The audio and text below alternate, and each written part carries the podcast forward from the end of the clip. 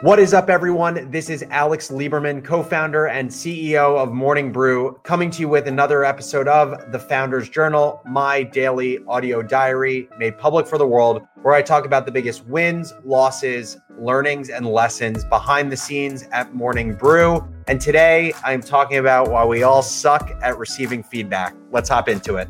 So, I'm going to tell two quick stories, and then I'm going to talk about why these stories matter. As I was saying a minute ago, I interviewed Amanda Goetz on my CMO series. Uh, for you Founders Journal listeners who don't know kind of the other series that I do, it's a bi weekly CMO series where I interview some of the smartest marketers in the world about the strategies that they deploy to do their job so incredibly well. Amanda was the VP of marketing at The Knot, uh, which was is the go-to destination around content and resources for weddings, but she recently left the knot to be a part-time CMO of a company called T- TLHQ and then also a part-time founder of a CBD business called House of Wise. And she to make the announcement in addition to announcing it on Twitter which where she's built up a massive following of 25,000 plus followers, she posted her first YouTube video.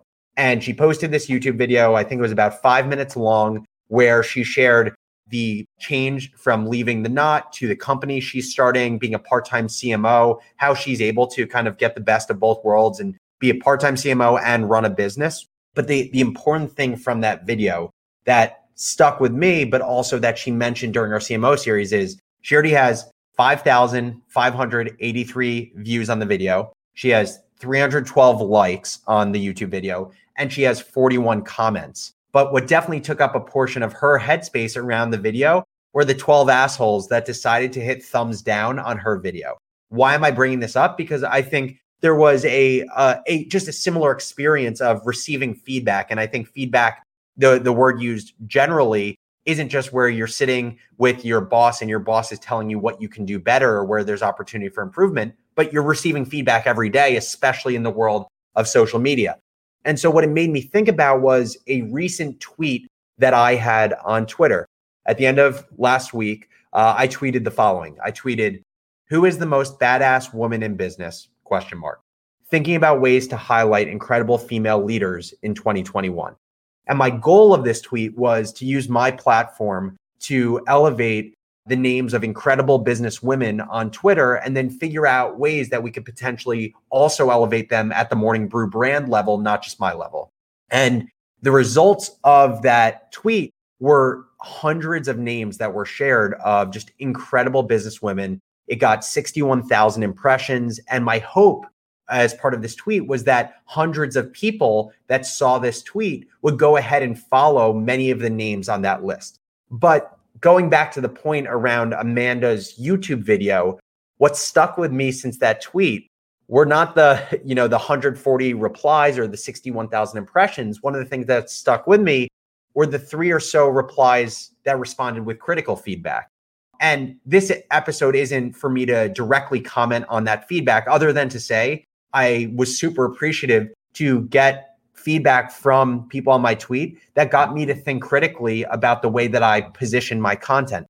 But what I do want to talk about is how we all, as professionals and people, tend to react to feedback and what the value of that feedback is. So, the first point that I thought about in kind of these two stories was when people say they love feedback, one, I think some people are, are bullshitting about it. But I also believe that people who truly do love feedback, I believe that we all have a love hate relationship with feedback. I think that we have been taught as professionals to value feedback, and rightfully so, because feedback can be incredibly valuable and growth promoting. But what I also think is that we've been pressured to show that we are not affected personally or emotionally when receiving feedback. And unfortunately, I just don't think that's the case. I don't think that's how humans operate. I still feel my heart drop every time that I receive critical feedback and I I would be lying to people if I just said I love getting feedback. I never take it personally, and I just decide when to act on that feedback. That's not the truth, and I don't think that's the truth for most people.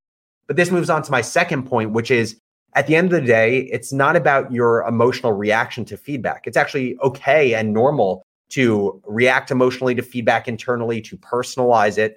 But at the end of the day, it's about how you choose to ultimately act upon that feedback. And it's important to be self aware enough to know that feedback will likely provoke you a lot of times. And it's probably smart to take a pause and allow the adrenaline to subside before deciding how you want to work with or act upon the feedback that you've been given. This leads to my third thought about around feedback. We are all really bad at this third point. Feedback isn't critiquing you as a person. It's not questioning your values or what you stand for.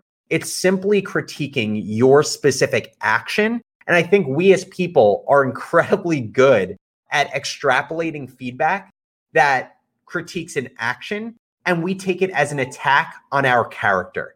And I think we need to be self aware enough to realize that our body ultimately goes into fight or flight mode. And that is the natural connection that is drawn. Feedback isn't meant to be personalized, but we personalize it. And the fourth thought around feedback is that it is clearly very valuable. I've just done a full Founders Journal episode about feedback. Amanda talked about it in our CMO series interview. Amanda, I believe, also tweeted about the people who gave a thumbs down on our YouTube video. And it's clear that things that emotionally provoke us get us to think really hard about the things that emotionally provoke us.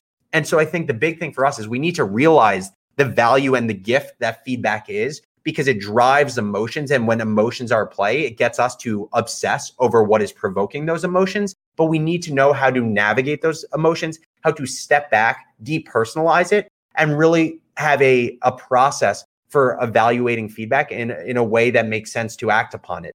So, for everyone who's listening, the first thing I want to do is relieve you of the concern or the anxiety that you personalize getting feedback or you get emotional about it. Because my little secret for you is you're not the only person. I think the vast majority of professionals and human beings take feedback personally.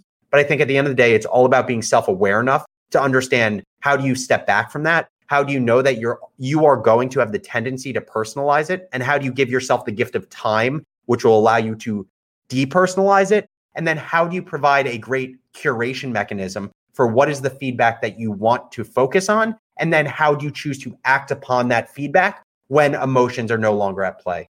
So thank you everyone for listening to the Founders Journal. Hope that my conversation and insights with Amanda, as well as my own experience receiving feedback on social, provided some some clarity and a, a sense of resonance for you in how you internalize feedback. Speaking of feedback, I may take it personally, but I always value feedback for the show. We have massive plans for Founders Journal. We are going to take this thing to the moon, but that means I actually do need feedback from people. So if you ever have thoughts about the show, you have thoughts on the structure, or just ideas and questions, shoot me an email at alex at morningbrew.com. I would love to hear from you. I promise that I'll handle your feedback in the best way that I can. One request of you is to go leave a review for the Founders Journal on Apple Podcast. And uh, thank you as always for listening. Hope you guys have a great rest of your day, and I'll see you tomorrow. Take it easy.